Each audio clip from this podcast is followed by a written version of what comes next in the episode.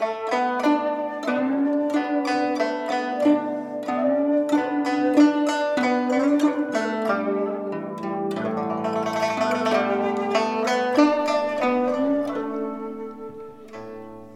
các bạn tiếp tục theo dõi bộ truyện Đại đường nữ pháp y của tác giả Tụ Đường, người đọc Vi Miu. Chương 266 Tiên hạ thủ vi cường Tiêu Thái Phu Nhân đang ở trong phủ của Tiêu Duệ Chi. Chỉ cách phường Bình Khang vài con phố. Bà lần này tới chỉ định kính đáo gặp mặt nhiễm nhang Cho nên mới tự mình tới phủ của Tiêu Tụng một lão nhân đã sắp 90 tuổi, còn không màng khổ cực mà bôn ba như vậy. Có thể thấy rõ, lão thái thái coi trọng hôn sự của tiêu tụng đến cỡ nào. Tới phường bình khang, gã sai vặt đã sớm chờ ở cửa thấy là thị cùng nhiễm nhan xuống xe, vội vàng khom mình hành lễ. Rồi sau đó cung kính dẫn các nàng đi đến tiền thính. Nhiễm nhan đã tới đây không chỉ một lần. Trên gác mái thư phòng, thậm chí còn có một gian dược phòng chuyên dành cho nàng. Tất nhiên là biết, đi qua khỏi cánh cửa này, đối diện chính là tiền thính. Trên mặt của nhiễm nhan thì bình tĩnh, lòng bàn tay lại hơi đổ mồ hôi nàng không giấu vết mà rút tay vào trong tay áo, dùng khăn lau sạch sẽ. La thị cùng nhiễm nhan đợi ở ngoài cửa vài giây. Cả sai vặt sau khi vào trong thông báo liền nhanh chóng rời đi, mời các nàng vào. Nhiễm nhân bị hình nương hung hăng giáo huấn hiền lương thục đất đến vài lần. Giờ phút này mới thành thành thật thật mà đi theo sau la thị, nhìn chằm chằm vào lưng của bà mà bước la thị cũng coi như là đã kinh qua nhiều tình huống quan trọng. Tiêu thái phu nhân thoạt nhìn hiền lành dễ gần. So với tiêu tụng còn thân thiện hơn nhiều, nên bà cũng bớt đi vài phần khẩn trương, cung kính khom người hành lễ. Bái kiến tiêu thái phu nhân. La thị vẫn chưa vội giới thiệu nhiễm nhang nàng cũng chỉ hành lễ theo. Là phu nhân mời ngồi. Thanh âm của tiêu thái phu nhân rất bình thường, mang chút khô ách cùng rung rẩy đặc biệt của người già, nghe rất hiền hòa. Ngồi ổn định rồi, nhiễm nhân hơi ngước mắt, liền thấy vị lão thái thái sát phạt quyết đoán, thủ đoạn hơn người trong truyền thuyết này. Mái tóc bạc trắng như cước, được búi thành một búi thấp thấp. Lão nhân gia vì tóc không nhiều lắm búi tóc không lớn như phụ nhân bình thường. Chỉ dùng một cây trăm gỗ đàn xuyên qua. Một thân lụa y màu xanh lá sẫm. Bên trên có hoa văn chìm, hình chim cát tường. Lão thái thái đã trải qua mấy triều loạn thế. Bởi vậy, cũng không giống phụ nhân bình thường, chỉ có cái vỏ rỗng hoa lệ.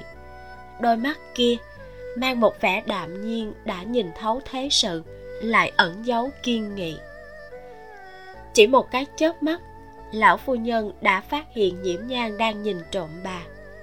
Lại không vạch trần chậm rãi bưng chén trà lên nhấp một ngụm. Mới nhìn về phía nhiễm nhang rồi nói đây chắc là nhiễm thập thất nương rồi. Trên mặt la thị mang nụ cười khéo léo hơi khom người nói dạ đúng vậy nhiễm nhân khom người nói bái kiến thái phu nhân. Tiêu thái phu nhân vỗ vỗ vị trí bên cạnh.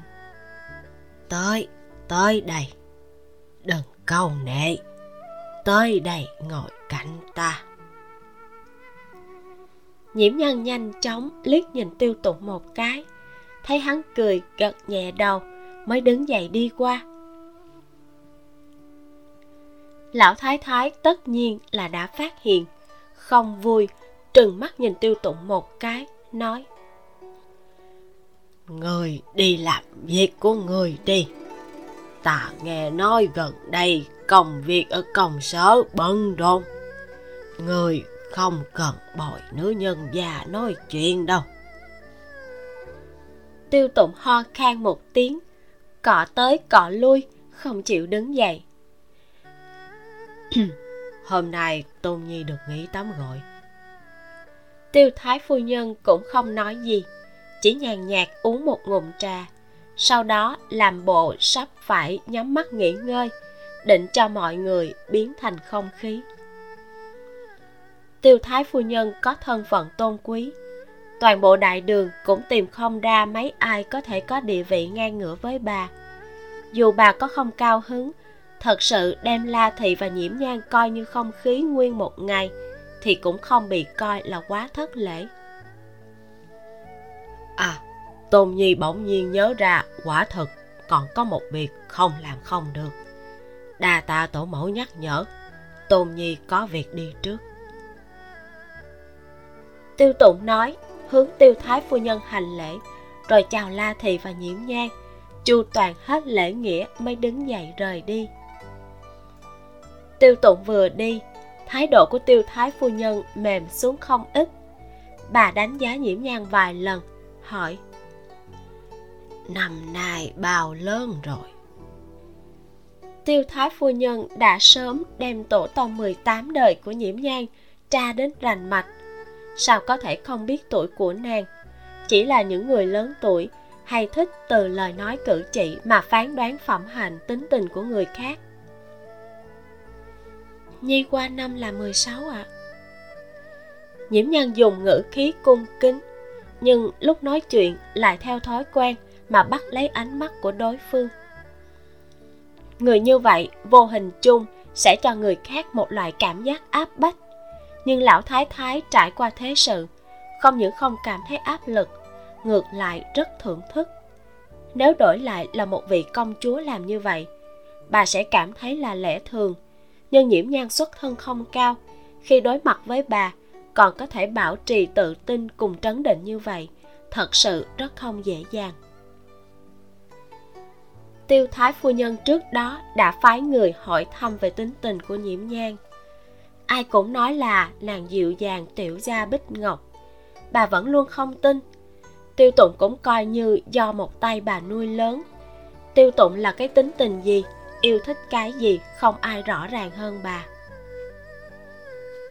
Tiêu thái phu nhân hỏi sinh thần là tháng mấy nhi sinh vào tháng ba.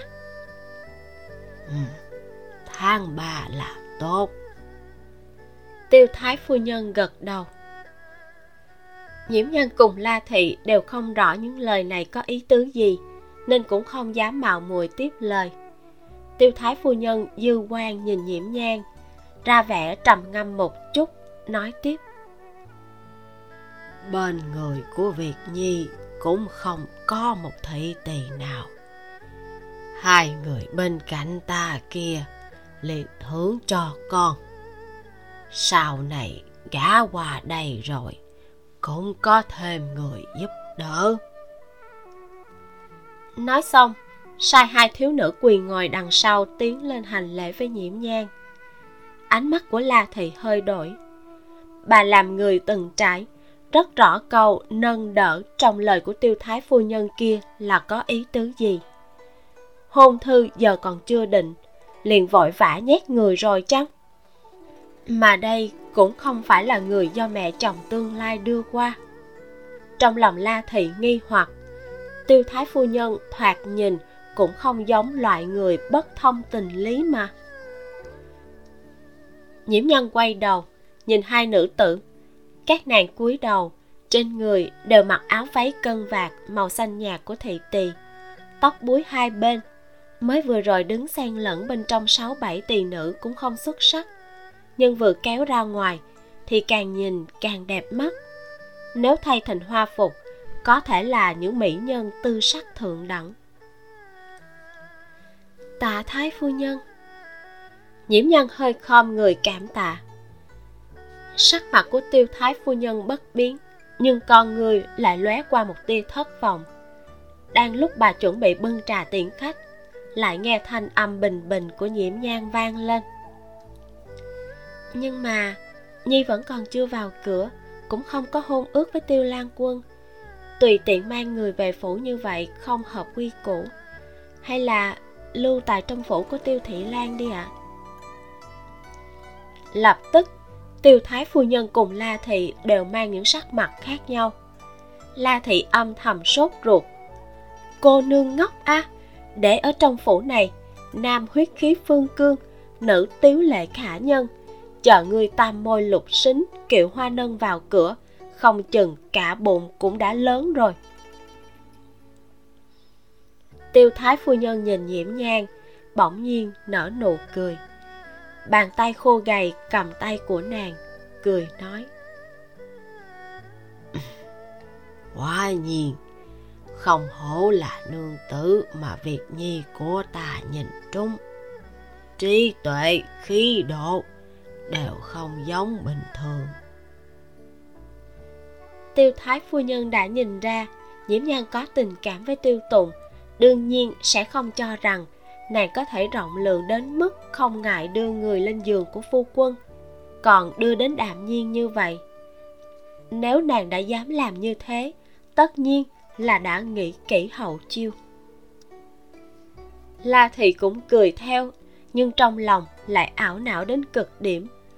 Loại tình huống này, bà cũng không thể xen miệng vào mà cũng không có cách nào ở ngay dưới mí mắt tiêu thái phu nhân để ra ám hiệu cho nhiễm nhang. Cuộc trò chuyện sau đó lại khôi phục hòa thuận vui vẻ. Lúc tiêu thái phu nhân không nâng giá thì cũng giống như lão phụ nhân bình thường, hiền từ đoan trang. Bà nội của nhiễm nhang từng là giáo sư đại học. Mặc dù tóc bạc đầy đầu, thập phần có khí chất, cũng như tiêu thái phu nhân vậy nhưng bất đồng chính là bà nội của nàng thì nhu hòa hiền hậu, không giống như tiêu thái phu nhân ngoài mềm trong cứng. Sắp tới trưa, tiêu thái phu nhân liền nói hôm nay có hội thưởng mai, rồi dắt la thị cùng đi ngắm hoa. Có thể tiếp xúc nhiều hơn với phu nhân, đối với sinh ý của nhiễm thị cũng rất hữu dụng. La thị đương nhiên vui mừng, chỉ thoái thác hai câu cho có lệ rồi theo tiêu thái phu nhân rời đi. Nhiễm nhân khép tay áo lại rũ mắt, âm thầm buồn bực. Sao tiêu thái phu nhân lại bỏ mặt một mình nàng ở đây? Đang nghĩ ngợi, trước mắt xuất hiện một đôi giày màu đen. Nhiễm nhân theo giày nhìn lên, lại thấy tiêu tụng đang cười vui vẻ mà nhìn nàng. Lão thái thái biết chàng ở gần đây ư? Khẳng định là tiêu thái phu nhân biết tiêu tụng vẫn luôn ở gần đó mới có thể để cho nàng ở một mình. Ừ. Tiêu tụng nhìn ra trong phòng có thêm hai thị tỳ.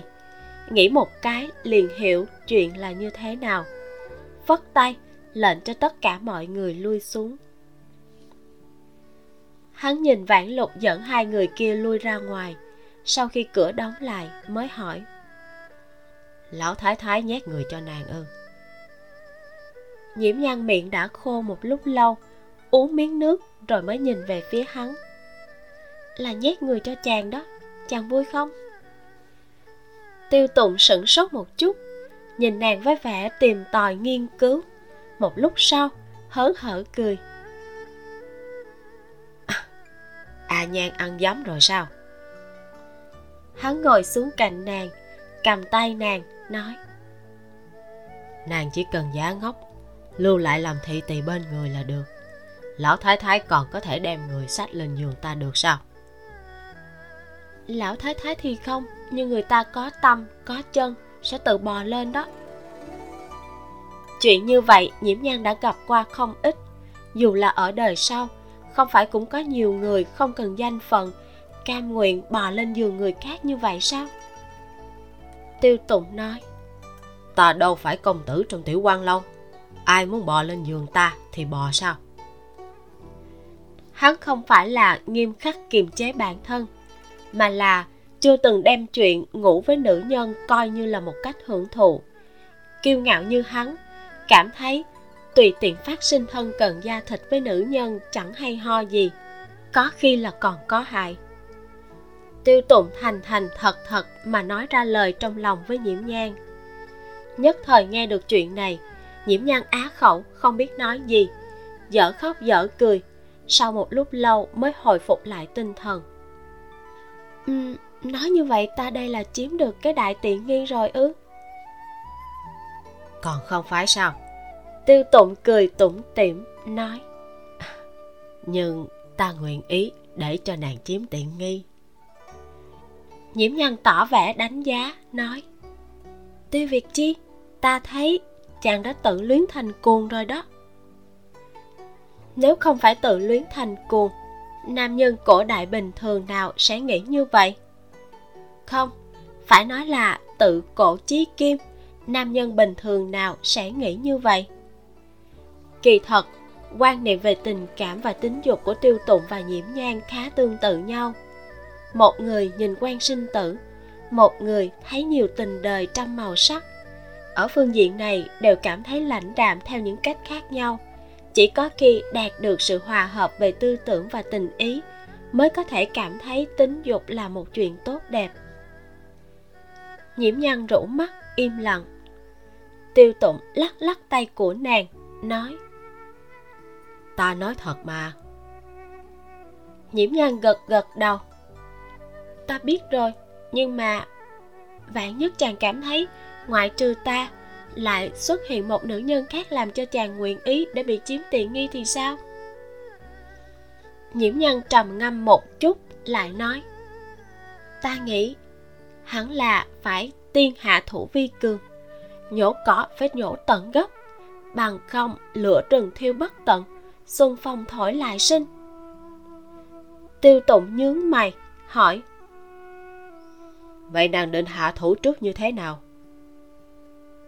Ta đã nói với thái phu nhân là để hai thị tỳ này ở lại trong phủ của chàng. Sau đó, ta đem các nàng giết chết hết. Đưa tới mấy người thì giết mấy người. Tạo thành biểu hiện giả là chàng mệnh cách quá ngành khắc chết bất cứ nữ tử nào ngoại trừ ta. Cho không ai còn dám có ý định này nữa. Nhiễm nhân nói xong, dừng một chút, đôi mắt đen kịch nhìn chằm chằm tiêu tụng, nói, chàng cảm thấy cái kế hoạch này của ta có gì không ổn không? Tiêu tụng nghẹn họng, nhìn nàng trân trối. Hắn đã nhiều năm như vậy, đây là lần đầu tiên thật sự lộ ra biểu tình giật mình như vậy. Ngẩn ra một lát, bỗng nhiên nở nụ cười, tiếng cười lanh lảnh, nhẹ nhàng vỗ tay của nàng, nói xem ra ta đã chọc phải một cái đại phiền toái thật rồi. Chương 267 tình huống quẩn bách nhất trong lịch sử.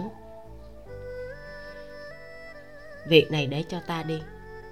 Tiêu tụng sau khi cười thanh âm hơi khàn khàn xẹt qua nơi mềm mại nhất trong đáy tim giống như liễu rũ bị gió lay động ở trong nước sông tạo ra từng vòng gợn sóng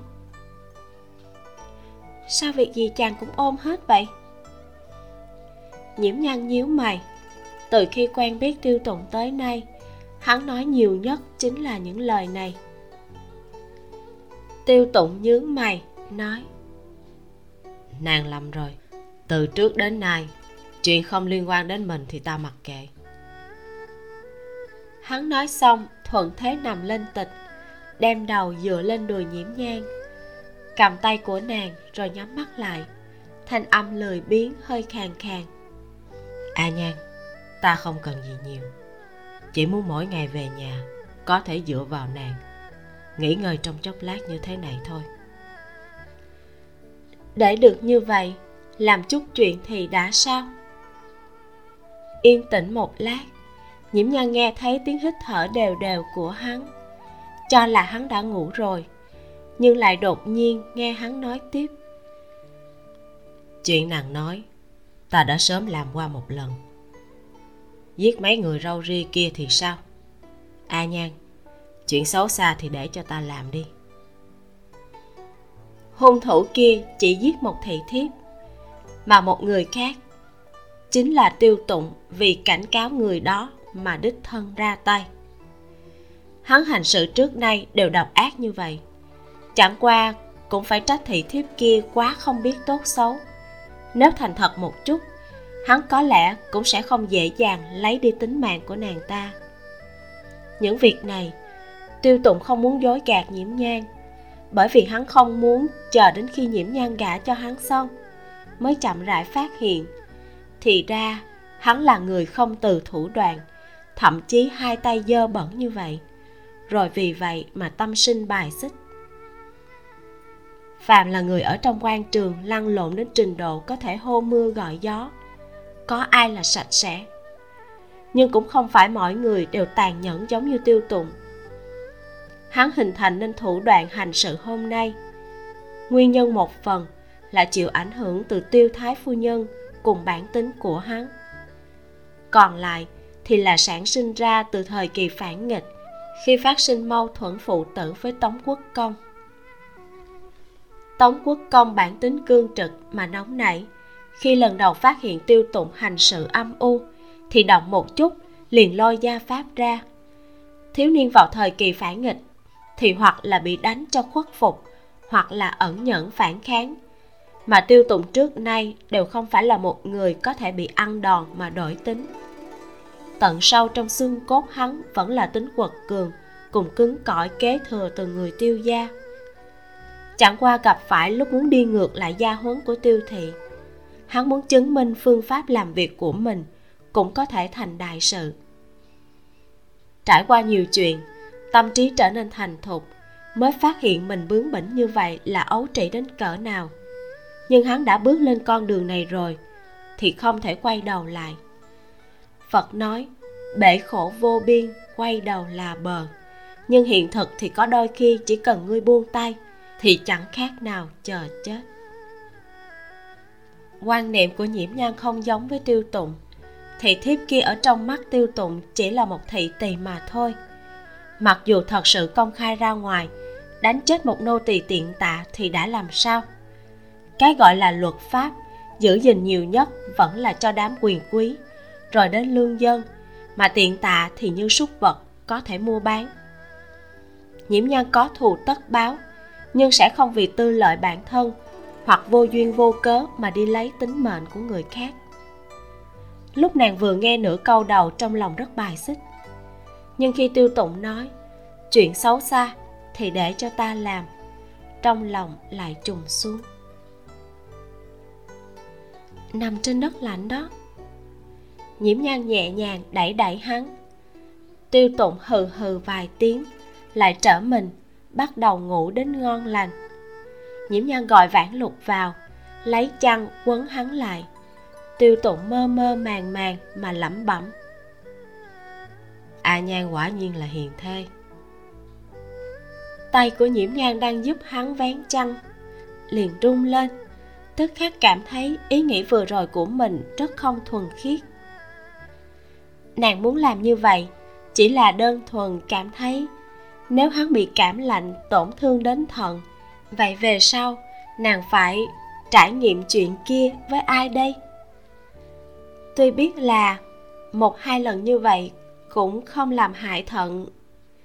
Nhiễm nhan đem đầu vùi vào trong ngực, tự mình thôi miên. Như vậy tính ra, bàn về phương diện nào, điểm xuất phát của nàng cũng đều là quan tâm mà. Tuyệt đối không phải chỉ vì chuyện kia đồng thời, nhiễm nhan cũng rất nghi hoặc. Vì cái gì khi còn ở tô châu, lúc nhìn tiêu tụng, thì không có cảm giác gì? Bây giờ, cứ mỗi lần nhìn, lại cảm thấy có chút rung động. Là từ khi nào phát sinh biến hóa vậy? Tiêu tụng chỉ chợp mắt một khắc, liền tỉnh lại. Hắn vừa mở mắt, liền nhìn thấy gương mặt vô biểu tình của nhiễm nhang đang tập trung tinh thần đọc sách mệt rồi sao? Thanh âm của tiêu tùng mang vẻ ngái ngủ khi vừa thức dậy. Giọng nói vốn đã từ tính, lại càng thêm gợi cảm. Ngón tay cầm quyển sách của nhiễm Nhan rung lên. Ngay sau đó, liền cảm giác được tay của tiêu tụng đang xoa xoa chân nàng. Nhiễm nhân không thèm nghĩ, đập một cái cho rớt móng vuốt của hắn xuống. Chàng ngừng lại ngay cho ta ta gối đầu lâu như vậy không mỏi sao? Búi tóc tiêu tụng có chút hỗn độn, trên người còn quấn chăn, gương mặt có thêm một tầng huyết sắc. Một đôi mắt rực rỡ lấp lánh đang nhìn chằm chằm nhiễm nhang. Bộ dáng không ngạnh lãng tuấn mỹ như ngày thường, mà có vẻ nhu hòa, còn có một chút đáng yêu. Nhiễm nhân bất động thanh sắc mà xê dịch thân mình, dùng cuốn sách che lên mặt hắn. Tiêu tụng nhìn đến không thể hiểu được, muốn duỗi tay đẩy ra, lại nghe thanh âm rầu rĩ như u hồn bay ra đằng sau cuốn sách. Tiêu việt chi, ta muốn chàng hứa với ta ba chuyện. Sao? Tiêu tụng không hiểu, hắn chỉ cúi đầu lên chân nàng chợp mắt có một khắc mà thôi. Nàng cũng chưa từng phản đối sao vừa tỉnh lại liền thấy thần sắc nàng biến hóa như vậy? Thứ nhất, không cho phép chàng nhìn ta như vậy. Thứ hai, trước khi thành hôn, không được có bất kỳ tiếp xúc tứ chi gì. Thứ ba, không được bán sắc. Nhiễm nhân nhô đầu ra từ sau cuốn sách. Chàng có đồng ý hay không? Tiêu tụng vừa mới tỉnh ngủ đầu óc còn có chút ngốc. Bị ước pháp tam chương này của nàng nói đến càng thêm ngốc. Bán sắc. Hai điều đầu tiên còn hiểu được một chút, nhưng cái cuối cùng là có ý gì? Nhiễm nhan vương ngón trỏ, nghiêm trang, chỉ chỉ vào tóc, vào vạt áo của hắn.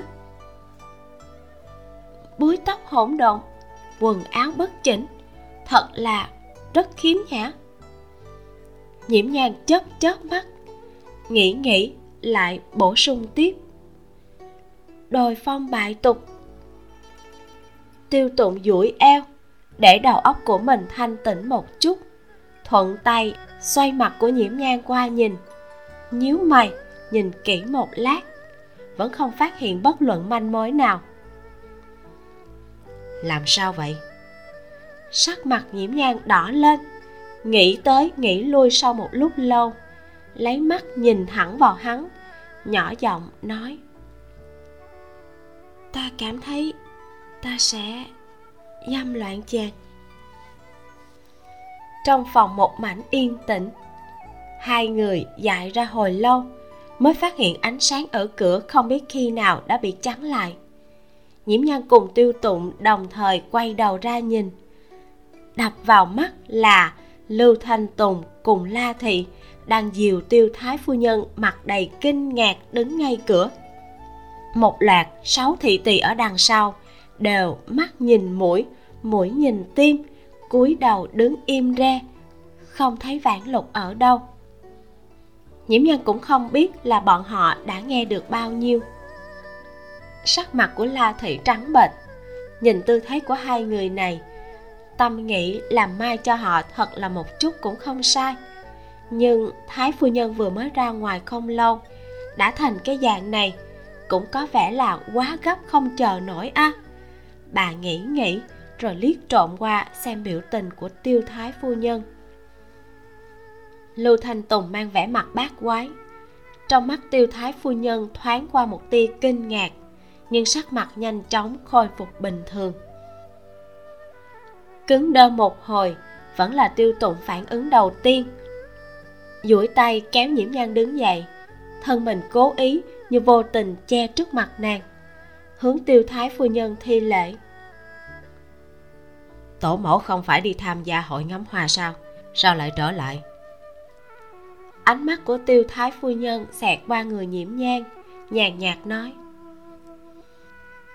À nửa đường vừa vặn gặp được tùng nhi. Ta cũng đã lâu không có gặp nó, liền trở về trò chuyện. Chỉ là cái nhìn thoáng qua, nhưng nhiễm nhan cảm thấy ánh mắt của tiêu thái phu nhân như hóa thành thực thể. Vô hình trung làm người cảm thấy rất áp lực. Tiêu thái phu nhân không tỏ thái độ gì với chuyện vừa rồi. Một chữ cũng không nói nhiễm nhân tuy rằng cảm thấy mình ăn ngay, nói thật, không có gì sai, nhưng cũng không khỏi thấp thỏm, ấn tượng về mình trong mắt tiêu thái phu nhân có xuống dốc không phanh hay không? Cùng lúc, trong lòng nàng cũng nhanh chóng suy nghĩ lại. Tiêu thái phu nhân bỏ nàng lại để đi thưởng mai. Trùng hợp gặp gỡ lưu thanh tùng, trùng hợp quay lại vào đúng lúc này. Trùng hợp phản lục vốn đang canh giữ bên ngoài lại không thấy đâu. Có thể hơi quá trùng hợp hay không? Hay đây là tiêu thái phu nhân cố ý cho nàng một cú hồi mã thương? Bên ngoài gió lạnh tổ mẫu nhanh vào trong đi ạ. À. tiêu tụng vội vàng tiến qua tiếp diều thái phu nhân từ tay la thị. Nhiễm nhan thối lui sang một bên thấy vãn lục vừa quay lại liền dùng ánh mắt ra hiệu cho nàng để nàng đem chăn dọn đi. Tiêu thái phu nhân sau khi ngồi xuống, thì liếc nhìn lưu thanh tùng một cái, cho hắn một cái ánh mắt. Lưu thanh tùng khô khan, cười gượng hai tiếng, trong lòng thầm mắng, thật con mẹ nó quay về không đúng lúc a à. khỏi phải nói, khẳng định là lại bị lão thái thái tính kế rồi. Lập tức, cũng chỉ đành căng da đầu, chiều theo ý của lão thái thái mà tới luôn cửu lan à. Ngươi cùng thập thất nương ở trong phòng chơi cái trò gì vậy hả? Ngươi nhìn bộ dạng của ngươi nè. Tiêu tụng tiếp nhận hùng hoàng thạch từ tay của thị tỳ, đưa cho tiêu thái phu nhân, cười, nói. Mấy ngày nay ta mệt mỏi, liền nhân cơ hội chợp mắt một lát mà. À đúng rồi, ngươi còn thiếu 20 quan ở kỹ quán bên kia đó lão bản người ta đã tới thúc giục ta sáu bảy lần. Ai không biết còn tưởng ta cưới không được phu nhân, nên đi tìm hoa vấn liễu. Chuyện này với người khác thì là phong lưu. Ở trên người của ta lại thành trò cười. Người cũng không nên hại ta chứ. Tiêu tụng nửa đùa nửa thật. Hắn rõ ràng là lãng qua chuyện khác. Một chút cũng không thèm dùng tới kỹ thuật gì bởi vì xác định tiêu thái phu nhân tất nhiên sẽ quan tâm chuyện này. Quả nhiên, tiêu thái phu nhân nghe xong những lời này, hơi nhíu mày, nhìn về phía lưu thanh tùng hỏi, còn ban đêm ở kỹ quan ư? Lại còn thiếu nợ. Lưu thanh tùng hận không thể rơi lệ đầy mặt, chửi thầm, ta quả thực pháo hôi oan còn hơn cả đậu nga, nằm cũng trúng đạn người nói tổ tồn hai người các ngươi đánh nhau họa thủy đông dẫn cũng không thể dẫn hết lên người ta chứ. Đâu có, tổ mẫu, con bị kẻ xấu hãm hại. Tổ mẫu, người phải làm chủ cho con. Có cái tên súc sinh, hạ dược con. Đêm đầu tiên của con đã bị hủy ở kỹ quán đó. Lưu thanh tùng trong lòng hung hăng, phỉ nhổ chính mình một ven rồi lập tức nằm bẹp lên đầu gối của tiêu thái phu nhân, khóc lóc ầm ĩ. Tiêu tụng nhấp miếng nước giải khát, đem mấy câu mắng này của hắn ghi vào trong sổ nợ. Rồi vân đạm phong khinh, nói, đêm đầu tiên của ngươi, không phải lúc 16 tuổi đã hiến cho một thị tỳ xinh đẹp ở bổn gia sao? Chỉ là đồn đại hãm hại. Lưu thanh tùng khóc còn to hơn nhưng vẫn không quên bớt chút thì giờ, phản bác lại một hai câu. Trải qua một hồi như vậy, chuyện lưu thanh tùng bị kẻ xấu hãm hại tức khắc thành trọng điểm chú ý của mọi người. Chuyện xấu hổ vừa rồi của nhiễm nhan tạm thời được hòa hoãn. Tiêu thái phu nhân dỗ dành lưu thanh tùng vài câu, nói là nhất định phải đem kẻ xấu kia bắt về tử hình. Lưu thanh tùng thì diễn kịch diễn đến nhập tâm uống lên một cốc nước lớn mới tém bớt lại. Nhiễm nhân im lặng, cả kỹ thuật diễn sức sẹo này của lưu thanh tùng cũng có thể lừa được tiêu thái phu nhân hay sao? Đây cũng bất quá là lão thái thái nguyện ý sủng hắn mà thôi. Bất chợt, một cả sai vặt đứng ở cửa vừa thở hồng hộc vừa nói. Lan quân, có chuyện rồi biết tiêu thái phu nhân đang ở đây mà lỗ mãn như vậy, tất nhiên là đã xảy ra chuyện lớn. Tiêu tụng liếc nhìn nhiễm nhan một cái, thấy nàng lập tức hơi gật đầu, ánh mắt tựa hồ cũng đang thúc giục hắn đi nhanh. Trong lòng tiêu tụng nghĩ lướt qua, nhiễm nhan sớm muộn gì cũng phải đơn độc đối mặt với lão thái thái. Nếu hắn cứ thời thời khắc khắc che ở phía trước, chỉ sợ sẽ khiến cho lão thái thái càng thêm bất mãn tâm niệm lóe qua. Tiêu tụng lập tức hướng tiêu thái phu nhân cáo tội theo gã sai vặt vội vàng rời đi. Chương 268 đi với ta. Tiêu thái phu nhân hỏi trong phủ này có người ở phòng bếp không? Tống quốc công và tiêu tụng có cách làm người khác nhau như trời với đất nhưng vẫn có chỗ giống nhau. Đó là lối sinh hoạt như khổ hạnh tăng. Không phải vì tiết kiệm mà là tự hạn chế. Còn có say mê với chính sự. Trải qua nhiều chuyện phức tạp, nên cảm thấy trong sinh hoạt hết thảy càng đơn giản, càng tốt. Lưu thanh tùng ủy ủy khuất khuất, nói dạ không có. Lúc trước khi cửu lan ghét bỏ con thì ghét luôn cái nhà bếp nhiễm nhân trầm mặt không lên tiếng. Nàng nấu ra đồ ăn cho vài người cũng không khó. Chỉ là nàng không biết suy nghĩ của tiêu thái phu nhân. Cũng không biết nữ quý tộc đối với chuyện xuống bếp này thì nghĩ như thế nào. Huống hồ, vừa rồi mới xảy ra chuyện quẩn bách kia. Lúc này mà tự động sinh ra trận, có bị coi là xung xoe hay không? Tuy nghĩ như vậy, nhưng nàng vẫn nói thái phu nhân nếu không chê, nhi thật ra biết làm chút cơm nhà. Giấy không thể gói được lửa. Sau này, thái phu nhân biết được việc này, là nhớ tới hôm nay không có cơm trưa. Nàng biết nấu nướng mà không chịu làm, sẽ nghĩ như thế nào? Lo trước lo sau còn không bằng sản khoái làm luôn. Tay của la thị đang bưng cái ly hơi trung lên. Hôm nay cả tâm thần và thể xác của bà đều tan tác. Trong mắt bà, nhiễm nhân ứng đối mọi việc còn quá non nớt. Có một số việc vốn dĩ có thể giải quyết tốt hơn. Nhiễm nhân lại lựa chọn phương pháp rất vụng về. Trong lòng bà âm thầm sốt ruột, nghĩ thầm, ngày thường nhìn thập thất nương cũng rất khôn khéo. Sao đang yên đang lành, lại làm chuyện hồ đồ như vậy?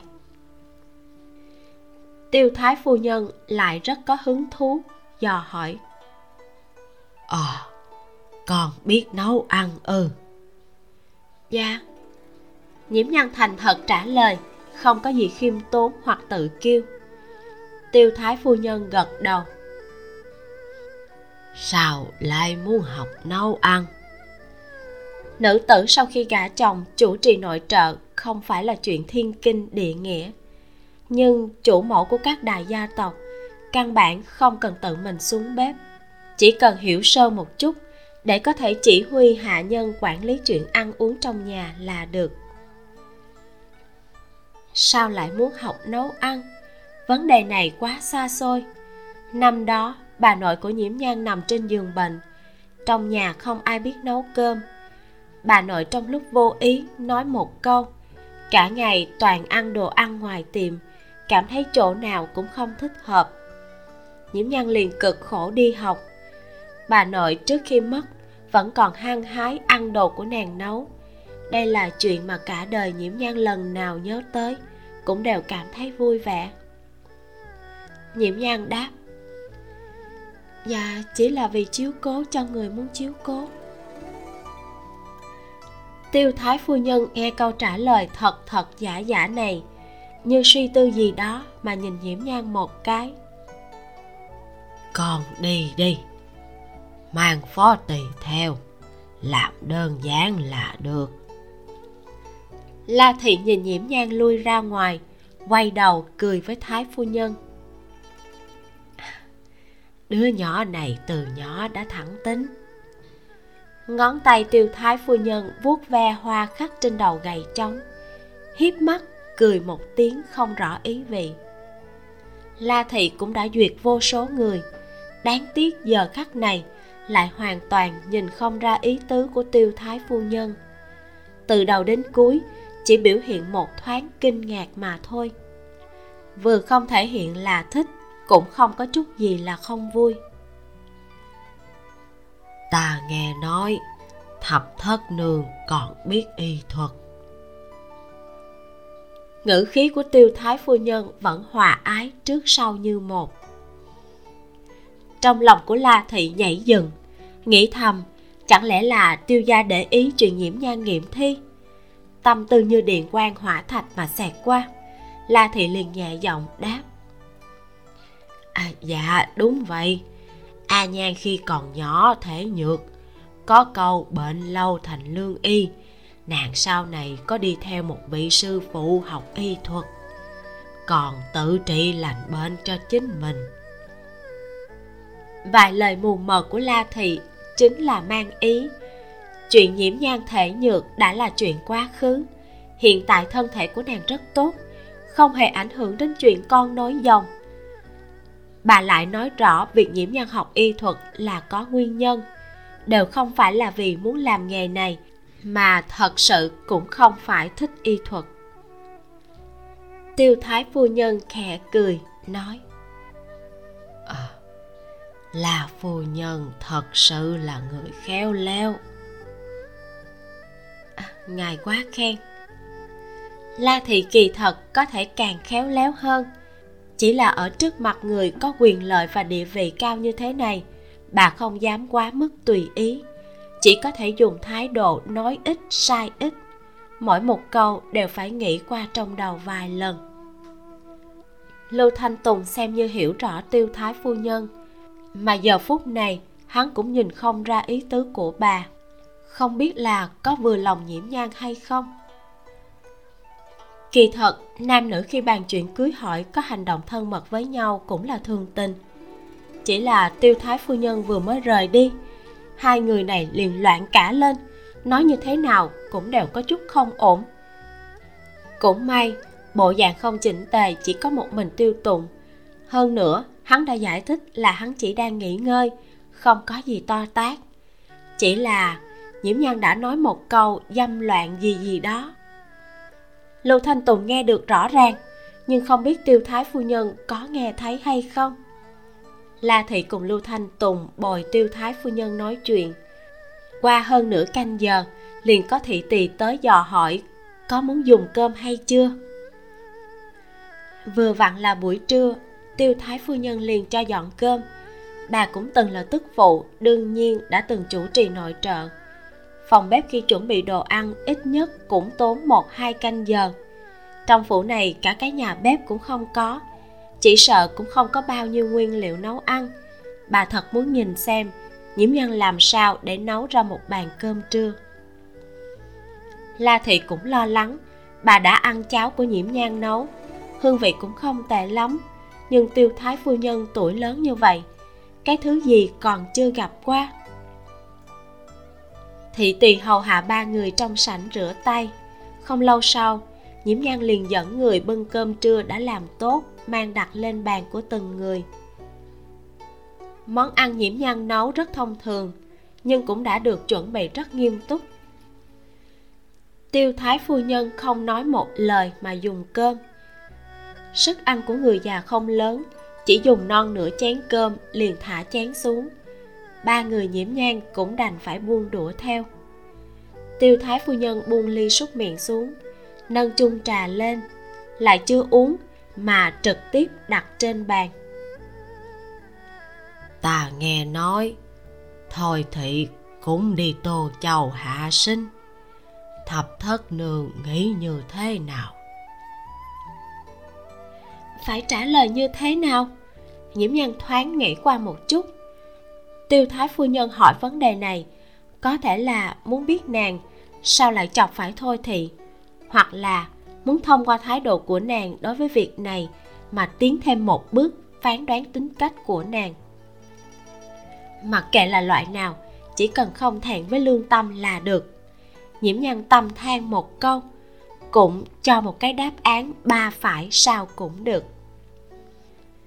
Nhi không biết thôi thị vì sao lại làm như vậy, nhưng tin rằng bất luận là thôi thị hay là sĩ tộc khác cũng không thể tùy ý gây trở ngại việc này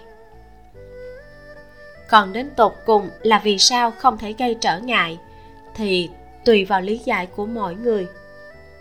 Mỗi người có cái nhìn và suy nghĩ khác nhau thì đáp án có được cũng sẽ khác nhau. Tiêu thái phu nhân lúc này mới hơi gật đầu cho một câu đánh giá nhàn nhạt. Thật đúng là có ca tính. Đánh giá này cũng không biết là tốt hay xấu nhưng theo nhiễm nhan phân tích, hơn phân nữa là không có ý xấu.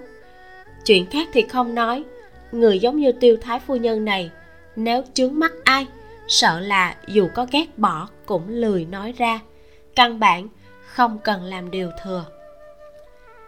Tiêu thái phu nhân đột nhiên cảm thán một câu. Ta già rồi, sợ cũng chỉ có thể lăn lộn được lần này. Chờ sau trận tuyết này, ta cũng không biết còn có thể về kỳ châu được hay không. Lưu thanh tùng nhất thời ngơ ngẩn. Hắn đã từng tận mắt nhìn thấy lão thái thái làm mưa, làm gió. Cũng nhìn bà trong 10 năm, dần dần buông tay với chuyện khống chế và quyến luyến quyền lực.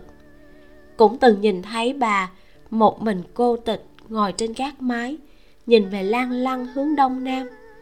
Nhưng trước nay, chưa bao giờ nghe bà nói qua lời nào ủ rũ như vậy.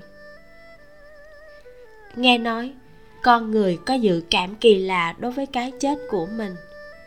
Trong lòng hắn đột ngột, quặn đau đến hít thở không thông. Làm lưu thanh tùng bỗng nhiên tỉnh táo nhận ra, mình đang sống. Thập thất nương còn đi với ta. Tiêu thái phu nhân duỗi tay để thị tỳ đỡ bà đứng dậy. Chương 269 vô đề.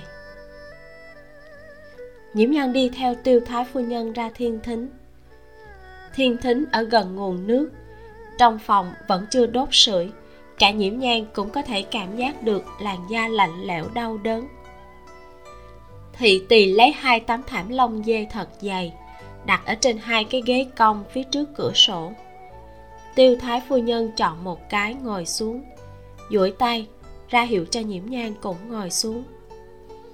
Tiêu thái phu nhân nói, mở cửa sổ ra. Thị tỳ muốn khuyên can lời đến bên miệng rồi lại nuốt xuống, duỗi tay đẩy cánh cửa sổ ra một luồng gió lạnh buốt tức khắc ập vào mặt. Đối với tính tình của tiêu thái phu nhân, nhiễm nhan cũng có thể đoán ra một chút. Nên cũng không khuyên thêm gì nữa, chỉ quay đầu sai vãn lục. Lấy chăn mỏng tới. Tiêu thái phu nhân cười nhẹ, nhìn ra mặt hồ trụi lụi ở bên ngoài. Bên trên đã kết một lớp băng mỏng như cánh ve dưới ánh mặt trời phản xạ ra tia nắng lấp lánh. Trong phòng im ắng, chỉ có tiếng vải vóc cọ nhau loạt xoạt từ những động tác ngẫu nhiên. Vãn lục đem chăn mỏng đưa cho thị tỳ bên người của tiêu thái phu nhân. Thị tỳ kia tiếp lấy rồi đắp lên người bà. Tiêu thái phu nhân nói, các người đều lùi xuống hết đi thị tỳ lần lượt rời đi. Cửa kẹo kẹt một tiếng đóng lại. Lặng im trong chốc lát tiêu thái phu nhân mới chậm rãi nói. Con là một đứa không tội nhiễm nhân dương mắt nhìn thấy trên mặt tiêu thái phu nhân mang một nụ cười hiền từ. Dưới ánh tuyết chiếu rọi nhiễm nhan chợt thấy được chút thân thiết cũng bất giác mỉm cười cả đời này của ta đã nhìn qua đấu tranh âm u trong hậu cung, cũng đã nhìn qua thảm kịch thay đổi triều đại. Những gì tiêu thái phu nhân đã trải qua còn xa hơn nhiều so với những gì hai câu đơn giản này muốn khái quát.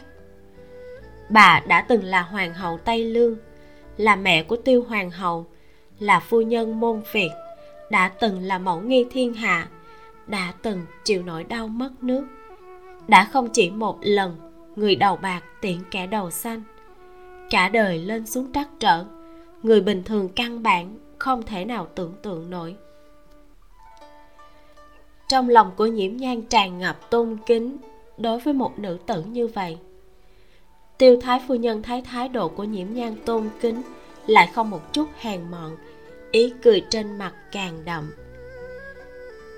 Ở bên cạnh việc nhi con không cần thay đổi tính cách của mình. Nó sẽ tự động hộ con chu toàn. Nhiễm nhân hơi cắn môi. Chẳng lẽ tiêu thái phu nhân muốn cho nàng thành thành thật thật mà núp dưới cánh của tiêu tụng ư? Nhưng cũng không phải là để con tranh ở phía sau nó. Tiêu thái phu nhân phản phất như có thể nhìn thấu suy nghĩ của nhiễm nhang ngón tay khô gầy của bà nhẹ nhàng gõ xuống tay vịnh ánh mắt không có tiêu cự mà nhìn mặt hồ bên ngoài cửa sổ. Việc nhi là đứa ta dạy dỗ ra làm người xử thế cùng tính tình cũng có chút giống ta. Chuyện này cũng không tốt đẹp gì. Nó càng tiếp tục như vậy, thì càng cảm thấy cuộc đời này dơ bẩn. Bản thân nó cũng càng ngày càng dơ bẩn. Cho nên, nó cần một người đơn thuần ở bên cạnh. Tiêu thái phu nhân và hiếu minh hoàng đế là phu thê trong hoạn nạn, lại sinh ra mấy đích tử, đích nữ. Hậu vị ổn định, vững chắc. Thêm nữa, bà ở trong chuyện chính trị rất có thủ đoạn, cũng không có phi tử nào dám không sợ chết mà trêu chọc bà. Nhưng chuyện làm chính khách tàn khốc hơn nhiều so với chuyện tranh sủng trong hậu cung. Có đôi khi lỡ trượt chân một cái không phải chỉ cần bồi vào một mạng người hay mạng một nhà là xong chuyện. Hơn nữa, bà cũng cần phải có sự cân bằng giữa một hậu phi và một chính khách. Tuyệt đối không thể chỉ làm gà mái báo sáng, cũng không thể hoàn toàn gạt bỏ chính sự. Chỉ cần còn chiếu cố việc nhi cho tốt, tiêu gia của ta cũng có thể trở thành cây đại thụ cho con dựa vào. Tiêu thái phu nhân nói đầy thâm ý. Nhiễm nhan ngạc nhiên, bà đây là đang nói chuyện nghiệm thi sao? Tiêu thái phu nhân vừa lòng nhìn biểu tình kinh ngạc của nàng. Trong tay không biết khi nào có thêm một cây trăm bạch ngọc. Thân trăm trắng tinh như mỡ dê, có hình mây trôi giống như đúc cây trăm tiêu tụng đã từng tặng cho nàng trước kia. Còn từng thấy cây trăm này rồi ư? Tiêu thái phu nhân nhạy bén nhận ra biến hóa nhỏ trong thần sắc của nhiễm nhang nàng cũng không giấu giếm. Dạ tiêu lan quân từng tặng cho con một cây trăm giống như vậy. Lúc đầu cũng không biết nội tình chỉ nghĩ là rất đáng quý mà thôi. Sau đó mới biết được đây là tượng trưng cho vợ cả của tiêu thị nên đã hoàn trả. Ồ. Tiêu thái phu nhân đối với cách làm của nhiễm nhan cảm thấy rất hứng thú hỏi. Vì sao trả lại? Chẳng lẽ giá trị cây trăm của vợ cả tiêu gia còn không bằng nhà bình thường sao? Dạ không, là bởi vì giá trị quá cao nên mới phải cẩn thận. Trước khi nhận lấy cây trăm kia, con phải cảm thấy sức lực của bản thân có thể gánh nổi giá trị của cây trăm đó thì mới nhận được. Tiêu thái phu nhân vuốt ve cây vân trăm, rủ mắt không biết suy nghĩ gì. Một lát sau mới nói đứa nhỏ của thôi thị lục vòng kia.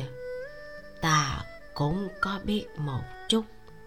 Luận nhân phẩm, tài đức và thế đều không thua việc nhi. Vì sao không chọn hắn? Vấn đề này có rất nhiều người đã từng hỏi nàng, không chỉ một lần. Giờ khắc này, nàng cũng không muốn giải thích nhiều, chỉ nói bởi vì thích, bởi vì đáng giá. Tiêu thái phu nhân nhẹ nhàng gật gật đầu, dùng gậy trống gõ nhẹ vài cái. Ngoài cửa lập tức có thị tỳ đẩy cửa bước nhanh vào. Tiêu thái phu nhân được thị tỳ nâng dậy, ánh mắt của bà xẹt qua mặt nhiễm nhang, thành âm khô khan, nói, một khi đã như vậy con liền an tâm chờ gá đi. Đừng nói là thôi gia hạ sính, dù là hoàng thất hạ sính, mối hôn sự này cũng không thoát khỏi sự khống chế của bà. Tiêu thái phu nhân xoay người ra cửa. Bà có dự cảm, đây là lần mua hoa cuối cùng trong cuộc đời này của mình. Chuyện này trong mắt bà căn bản không coi là quá khó giải quyết trước khi bà đến đây, đã biết thôi thì bên kia đang giằng co với tan thần. Có rất nhiều chỗ để cho bà đánh đòn cân não. Có lẽ là bởi vì tính toán cho tôn tử bà thương yêu nhất, mà cũng có lẽ là vì muốn cho nhân sinh của mình một cái kết viên mãn. Thái độ của tiêu thái phu nhân rất thận trọng. Nhiễm nhan ngơ ngẩn mà nhìn bóng dáng hơi khòm xuống của lão nhân gia. Cảm xúc trong lòng khó có thể nói hết khi nàng có phản ứng, bước ra khỏi thiên thính. Tiêu thái phu nhân đã đi trên hành lang thông ra nội môn. Lưu thanh tùng cùng la thị đang đứng ở tiền sảnh nhìn theo bà. La thị thấy nhiễm nhan bước ra, rất muốn lập tức hỏi kết quả, nhưng xét thấy lưu thanh tùng còn ở đây, bà cũng đành phải nhìn xuống. Chờ đến khi nghe thấy tiếng bánh xe ngựa lăn đi từ nội môn, la thị mới nói à nhàn chúng ta cũng nên cáo từ. Chính chủ đều đã đi hết các nàng cũng không cần phải lưu lại. Nhiễm nhân vừa định đáp ứng lại bị lưu thanh tùng chen ngang. Tương thành công chúa muốn gặp thập thất nương. La phu nhân hay là đi về trước chờ gặp qua công chúa xong ta liền lập tức phái người đưa nàng hồi phủ. Trong lòng la thị tuy có nghi hoặc nhưng bà cũng không rành chuyện trong tiêu gia, chỉ nghĩ, nhiễm nhan nếu là gả vào cửa, tương thành công chúa cũng chính là đại tẩu của nhiễm nhan. Nàng muốn gặp nhiễm nhan không biết xuất phát từ nguyên nhân gì. Nhưng nghe nói, tương thành công chúa ôn nhã hữu lễ, tính tình cũng không khó chịu, trong lòng la thị cũng không quá lo, dặn dò nhiễm nhan vài câu rồi dẫn thị tỳ rời đi. Chờ la thị đi ra khỏi nội môn lưu thanh tùng lập tức nói. Nè, sài huyền ý cùng văn hỷ huyện chủ bị tập kích đó. Suýt nữa thì mất mạng. Ngoài thành lại phát hiện thêm một khối nam thi vô danh, nhưng không phải là người nào trong vụ án này. Ta nghe nói tình trạng của thi thể vô cùng giống với nam thi đã được phát hiện lần trước. Nhiễm nhan nhíu mày nói nói như vậy thi thể trước đó cũng có thể không phải là du lan kia sao? Lưu thanh tùng khó có khi lộ ra thần sắc nghiêm túc chật lưỡi nói, tình huống phức tạp quá, chúng ta đi nhìn một cái đi. Chương 270 chứng mất trí nhớ từng phần. Nghe lưu thanh tùng nói như vậy, nhiễm Nhan liền biết làm gì có tương thành công chúa nào muốn gặp nàng. Bất quá là lưu thanh tùng tùy tiện lấy cớ nguyên nhân chân chính vẫn là vì chuyện này. Nhiễm nhân cũng bị án này quay đến hồ đồ. Cứ vậy mà đi theo. Ngồi ở trên xe ngựa, nhiễm nhân càng nghĩ càng thấy có chút không đúng. Người nói xài huyền ý cùng văn hỷ huyện chủ bị tập kích. Ừ tình huống cụ thể ta cũng không biết. Mới vừa rồi ta ra ngoài đi nhà xí. Túm tên sai vặt tới báo tin để hỏi. Hắn cũng chỉ biết nhiêu đó nhiễm nhan nhíu mày, đôi mắt đen kịch nhìn hắn chằm chằm, giận dữ nói. Vậy, ý của ngươi là, chúng ta đi lần này không phải là ý của tiêu tụng mà ngươi tự chủ trương đi xem náo nhiệt hả? Cái gì mà xem náo nhiệt? Lưu thanh tùng khô khan, cười gượng, dùng lời lẽ chính nghĩa nói. Toàn bộ đại đường này còn có thể tìm ra nghiệm thi quan nào quyền uy hơn ngươi sao? Đâu có. Mắt thấy sắp ăn tết rồi. Vụ án này còn không phá. Cửu lan không tránh khỏi bị liên lụy. Quan vị ít nhất cũng bị giáng tới hai cấp đó. Người nghĩ hai cấp này xuống thì nhẹ nhàng, Nhưng để bò lên được thì khó bao nhiêu. Người thân là phu nhân tương lai của Cửu Lan, Sao có thể khoanh tay đứng nhìn chứ? Hắn không muốn ngươi chịu khổ Ngươi cũng không thể thật sự mặc kệ đi. Những lời này của Lưu Thanh Tùng nói đến đạo lý rõ ràng Làm nhiễm nhang cũng không nói được gì. Lưu Thanh Tùng hỏi Lần trước ngươi nói vụ án này có một manh mối Có phải là A Phù Dung hay không?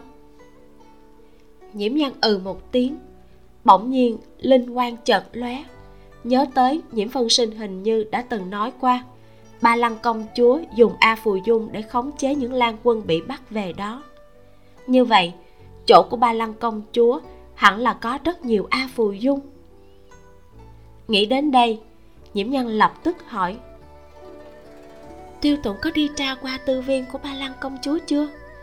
Nói không chừng Du Lan kia chính là Lan Quân chạy ra từ chỗ của nàng ta Lưu Thanh Tùng chìm trong núi bát quái Nên lập tức hiểu ý của nhiễm nhang Khẽ biến sắc nói Chỗ của bà Lăng công chúa, muốn tra là tra sao?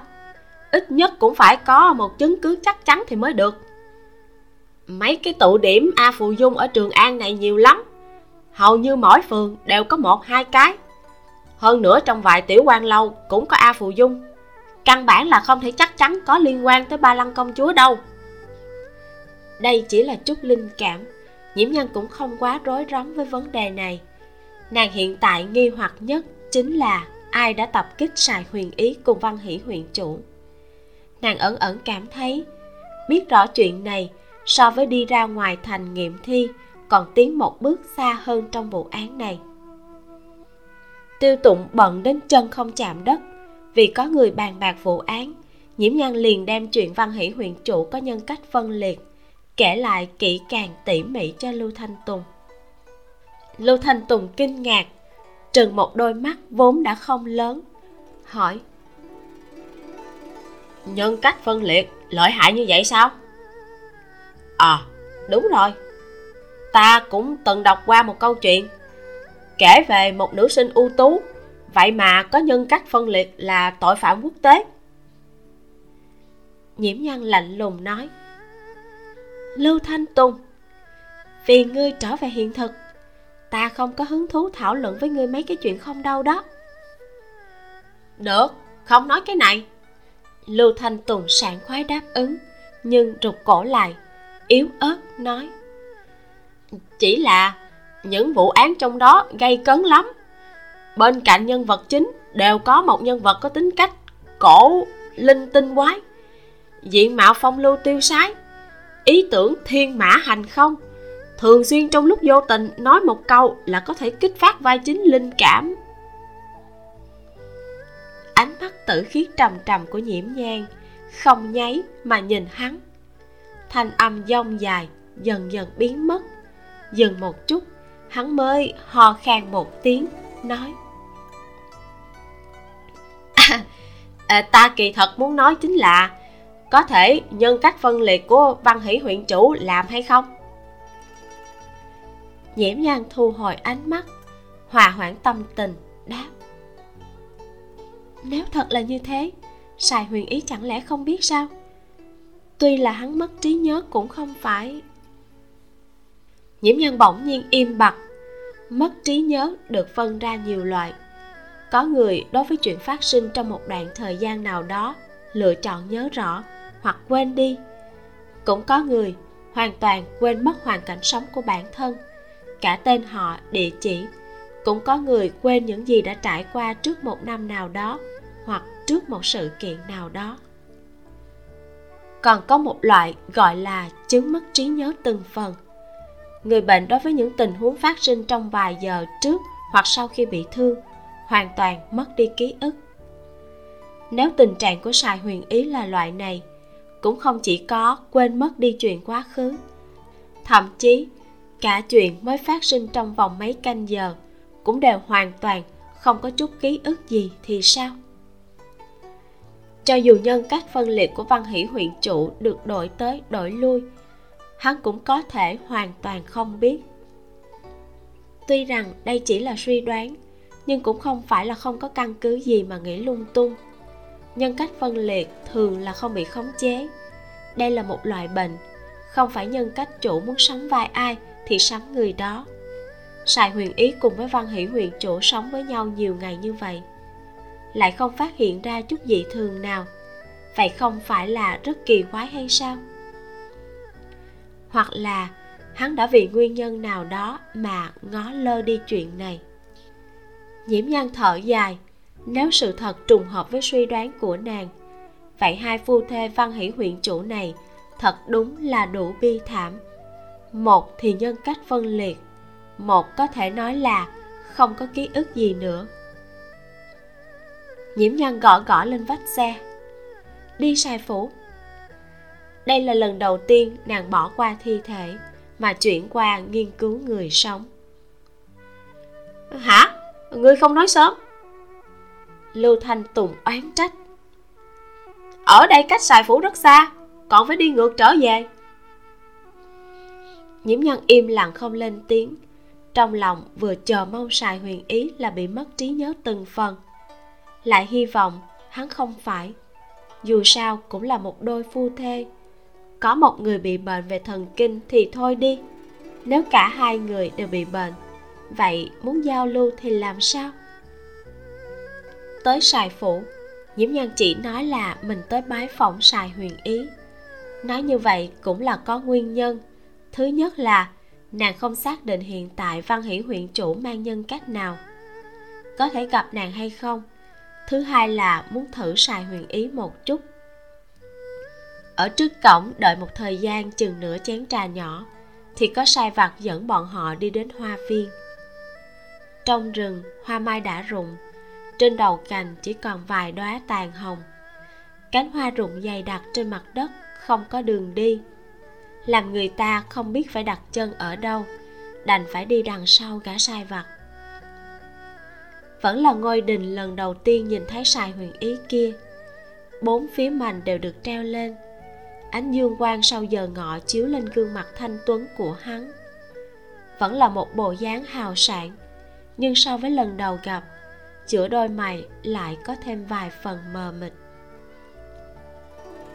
Nhiễm thập thất nương sài huyền ý nhìn nhiễm nhan hơi mỉm cười. Hất cầm chỉ lên chiếu. Mời ngồi. Nhiễm nhan thấy bộ dáng hắn có vẻ quen thuộc. Tâm cảm thấy mình đã đoán sai. Sài huyền ý có lẽ là chỉ quên mất quá khứ. Nhưng chuyện phát sinh ngay sau đó làm nhiễm nhan lại không thể không đem ngờ vật của mình nhặt lên lần nữa. Sài huyền ý liếc mắt nhìn lưu thanh tùng một cái, nghi hoặc hỏi tiêu thị lan à.